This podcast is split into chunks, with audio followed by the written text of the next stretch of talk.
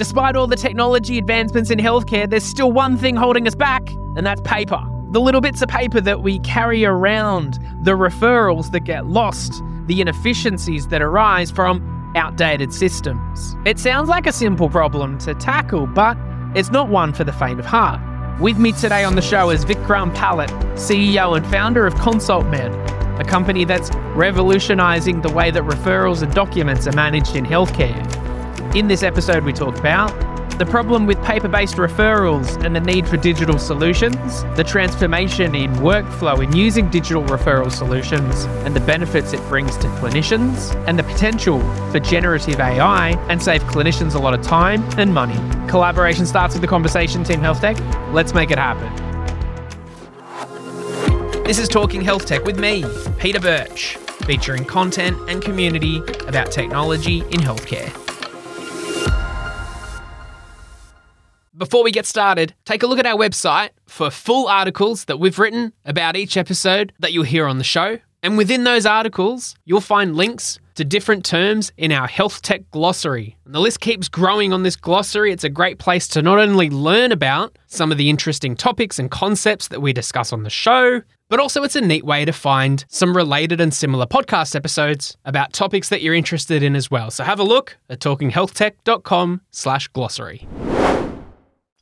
G'day, Vic. How are you going? Yeah, good, Pete. Thanks for having me. Yeah, great to come into the, the studio and have a chat and um, actually do it on the podcast because we've been like ships in the night at, at various events and, and, and shindigs. So it's yeah. good to be able to kind of dive in a bit more and, and learn about ConsultMed and all the other stuff that you're doing within the health tech space. But firstly, for those that haven't met you or know what you do, introduce yourself and tell us what you do.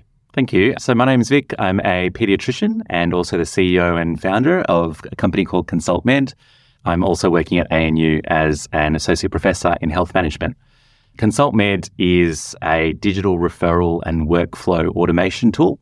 So, back in 2019, we um, started ConsultMed. The whole idea being to axe the fax and mm-hmm. get rid of paper and fax and post referrals and, and documents in healthcare. It was a kind of problem close to heart. We started being a pediatrician a few years ago and just received a lot of paper and post referrals, patients arriving, not knowing where their documents are. And we kind of thought at the time that it's time to fix this and oh. kind of bring healthcare to the 21st century. So we started ConsultMed back then. And since then, we've, we, we do digital referrals really well mm-hmm. and then have started to really expand in this, sta- in this space in terms of how we improve workflows for clinicians. When you started ConsultMed, because I, I think as you were talking about then, I feel like any part of healthcare, the, the bit that glues it all together is the little bits of paper that people carry around, those referrals to go from one clinician. And if you forget your referral, it's everything breaks, like all that kind of stuff.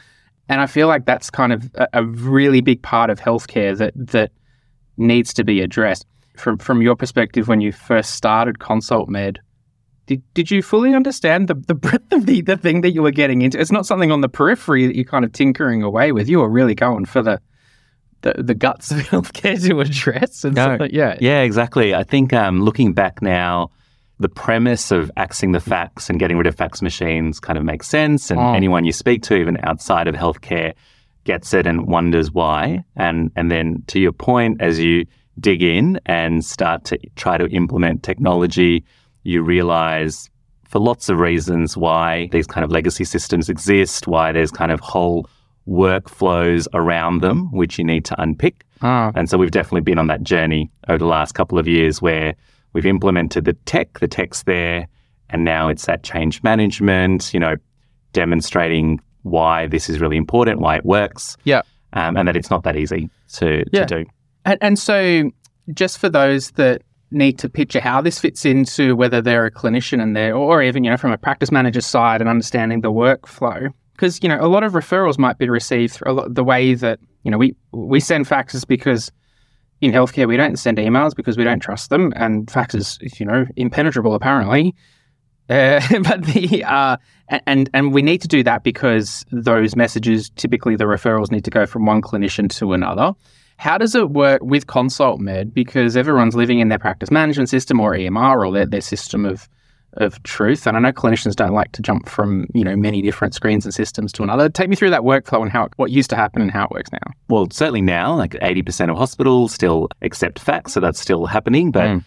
the process that we're improving is that GPs will send referrals, um, whether they use secure message delivery or fax or post or email. Mhm. And then that's received in the hospital side or in the specialist clinic side.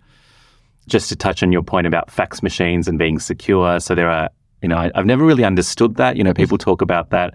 The amount of times in every hospital I've worked in where there is a general fax machine and there are urgent referrals, there are private referrals mixed in with people's printouts of their travel plans and Jetstar tickets and things, and people moving things around. And so that's always been, um, you know, a significant kind of privacy concern. I know, you know, in one of the previous hospitals that I used to work in, those referrals were then put into manila folders and stored away and then found years later in terms of urgent, non-urgent, all of those things. Mm. So that's kind of where um, a lot of the risk lies with Right. fax. So referrals coming in from primary care to secondary care, however they arrive. And so what Consult Med does is it digitizes that process. We're integrated with the GP systems. So we're integrated with MedicalDirector, with Best Practice.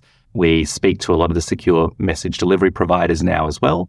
And we have our own web portal as well. So basically, if you're a GP, you're a non GP specialist, allied health, nurse practitioner, midwife, pharmacist, anyone who's referring, which increasingly True. most people are, then you can use our system to send a referral to the hospital or to the clinic. And then on the hospital side, it's a web portal. It's on Microsoft Azure. You log in and then you're able to see all the referrals come in into the one inbox. And it's very clearly marked how that referral's arrived, who it's come from, and then you can start to actually manage the referral properly. Yeah. The Talking Health Tech podcast has evolved a lot over the years, all based on audience feedback. Now I need your help. Yes, you.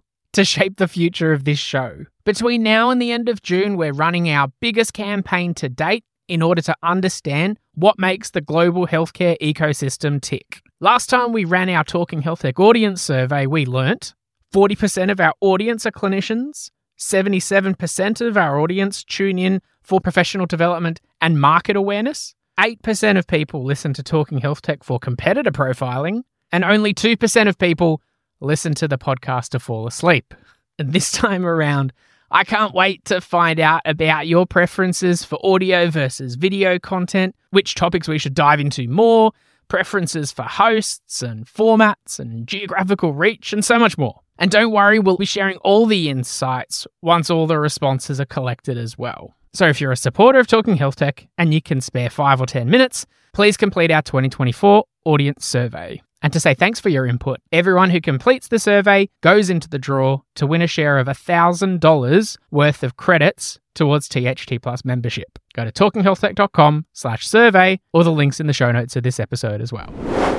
From my experience of working within clinics, a big unnecessary, I feel like it's an unnecessary chunk, but uh, well, no, it's it's a necessary part of a receptionist or a practice manager's role, and sometimes a clinician's role, is the PDF bit of paper comes through, and you have that's why you got two screens, and you got one screen here, and you and you can't copy paste it because it's either written on or Gotta it's be too easy, Yeah, yeah. and you and you have to read the person's name and write it into the the EMR here. And sometimes if secure messaging, you know, like it, it can match things up, and you might be able to pull some things across. But there's there's a lot of even though that that part that you just talked about in terms of the, the sending of the the referral is much better through through Consult Med. Once it's there, there's a whole whole extra bit of stuff, right? Yep. So there's kind of two ways we cover that at the Mm. moment. So on the hospital side, we will integrate ConsultMed directly to the electronic medical record, Oh. which, as you described, will mean that the referral will sit in ConsultMed standalone. The hospital or, or clinic has access to it.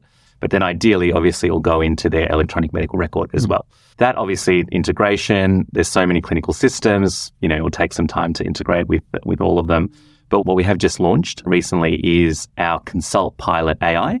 So this is a application of of generative AI tech. Being a Microsoft partner, we have access to their kind of latest technology, and we've now implemented that into the Consult Med platform Yeah, cool. which essentially means that to what you described before, you can now drag and drop any referral or document that you've received by email, PDF, anything scanned Mm. straight into ConsultMed. Uh, and that will then use a mixture of OCR and generative AI technology to extract the text and then fill out our form.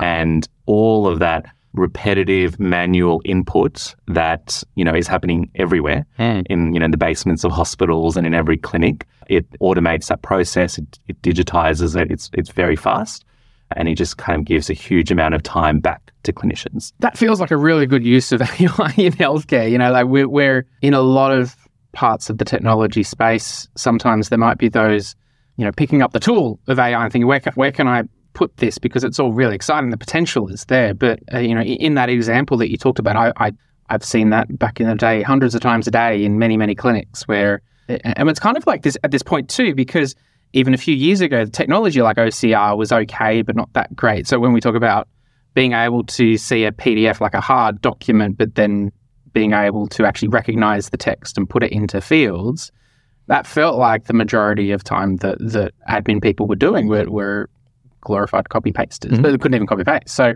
it kind of feels like you're at this really interesting time to allow. You, you mentioned clinicians, but also I, I guess admin staff too to to focus on what's more important. Yeah, yeah, exactly. I mean, it's a, it was a, I mean, the technology is caught up, which is amazing, Mm. and it's this kind of logical step for us where we can see that we're doing the referral part really well, but you know, we can't integrate with every clinical system. There's always going to be input, and we've had feedback that says, you know, the referrals coming in, you know, really nicely and, and digitally, but we're now having to input the information in as with as with any other kind of system. And so by applying um, Microsoft OpenAI technology fine tuned with what we've done, it now means that kind of input of patient demographic details, Medicare, address, you know, all of that input is now automated. And I guess what why I, I find this particularly exciting is that in the context of workforce crisis, burnout, already doctors, nurses, healthcare workers, admin workers leaving the workforce Mm. and in droves, you start to see what we're actually asking them to do. And we know that, you know, for a clinician, for junior doctors, 30% at least of their time, and certainly, you know, a few years ago when I was a registrar, easily 30, if not more, Mm. was, was paperwork. and so if that work of writing a referral or summarizing a note or writing a discharge summary can be assisted with AI and it, re- it reduces those repetitive tasks, Mm. then we might actually bring clinicians back to why they were interested in being in healthcare. It makes our use of our administrators and managers' time much more effective because they're actually dealing with patients rather than with, with paperwork. Yeah. Yeah.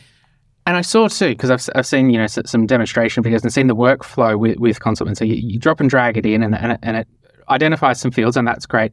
And you touched on that too, which was, you know, summarizing notes or, or, or I guess extrapolating on points too. So particularly for clinicians too, because I, I, that looked really impressive where I might have, you know, here's a discharge summary that's been written up and all these extra things. How does that actually work, or at least for those that aren't fully aware, how that might kind of take one document you've dropped in and now it's created the the, the discharge summary, which I imagine then the next step then would be for the clinician to review. Yeah, exactly. So the technology has been developed to basically transform information from an input that it was given. So whether Yeah. it's a drag and drop PDF or you've linked it to an electronic medical record, and it will only transform information that's there. So it's not making anything up. Hmm. If the referral is has an email address, it'll find that email address and put it in the right field. If it doesn't have an email, it won't add anything. And so it's looking at that data input, it extracts the text, it transforms it, and then fills out the form or writes a discharge summary in the way that you'd like it written. And I think what's there's a few kind of important aspects of that. Kind of one is that clinicians, firstly, very busy. Secondly, you know, writing isn't always an, a skill set of clinicians, right? But we are expected to write outpatient letters, discharge summaries, all of those things. So for me, even having something like this that you know, advances that writer's block, right? And actually starts something for you Yeah. and writes a summary. So then you have that human intervention Ah. and you read it and you're like, okay, so the summary's here. These were the major primary diagnoses. These were the issues. These are the medications. And then you add to it and you fix it up and, and then you submit. And hmm. what might take 10 minutes writing and a comprehensive outpatient letter, the AI has, has, you know, done 60, 70% of the work. Yep. And then you're doing the fine tuning of it. So that's kind of one really nice aspect of it. The second part of it is that it is only drawing on the information that you give it as well. So it's not making things up. It is, you know, you, you've always got that human intervention, Mm. and then and then yeah, you can see the original, and then you can see what it's produced. Yeah. So you've always got that kind of safety net in place.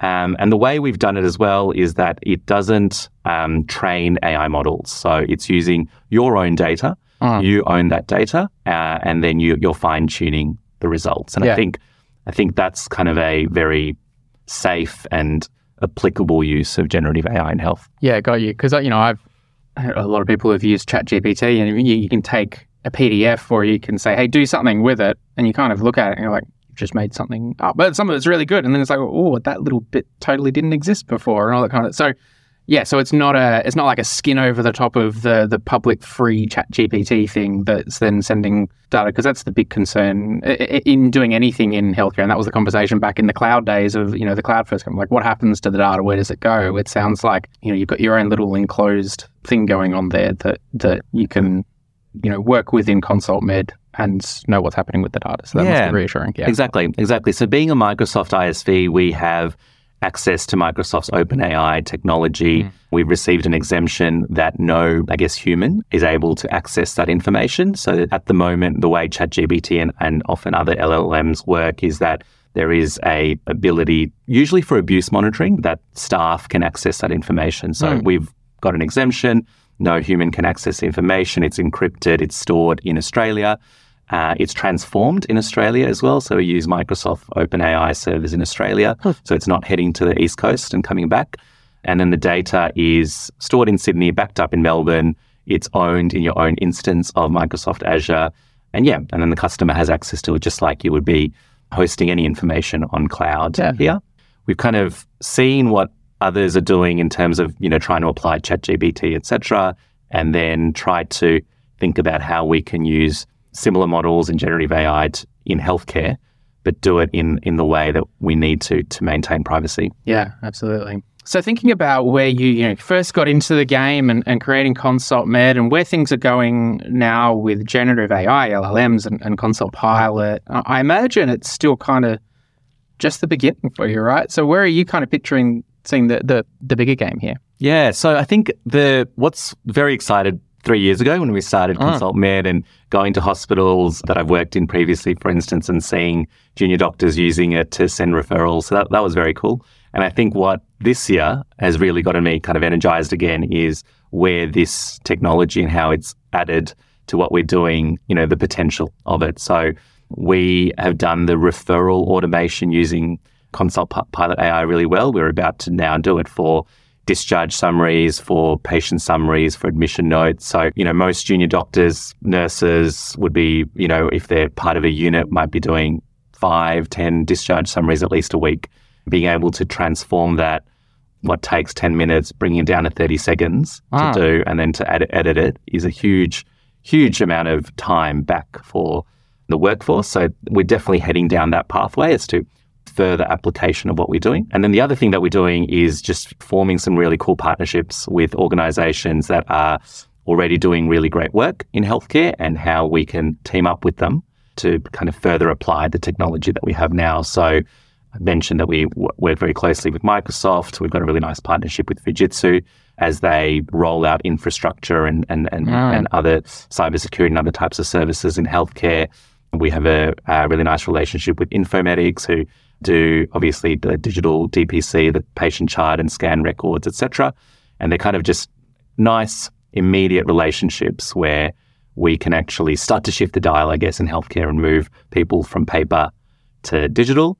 And then once on digital, then a you know huge amount of advancement. Yeah, unreal. Well, look, Vic, uh, I'm sure there are, whether it be clinicians that need to get some time back in the day, and there's practice owners as well, or, or also on the the vendor or partner side, looking at, at creating solutions and potentially opportunities to collaborate. I know you're always good for a chat, so we'll put the details for Consult Med in the show notes of the episode for people to check out. We've got the the um, presence on the Talking Health Tech website too. So, Vic, I appreciate you coming and have a chat, and look forward to checking in again soon and see how things are going. Thanks so much. Yep. Thanks very much, Pete. Hey, thanks for sticking around to the end of this episode. If you made it this far, you're the perfect person that I want to hear from. Our THT Plus audience survey is now open until the end of June, and I personally read every submission. In fact, if you leave a comment in the survey that you heard this promotion in a podcast episode, I promise I'll reply directly to you by email with a personal note of thanks, and I'll even buy you a coffee next time I see you in person. It's pretty easy. Just go to talkinghealthtech.com slash survey and have your say. For more content and community about technology and healthcare, visit talkinghealthtech.com.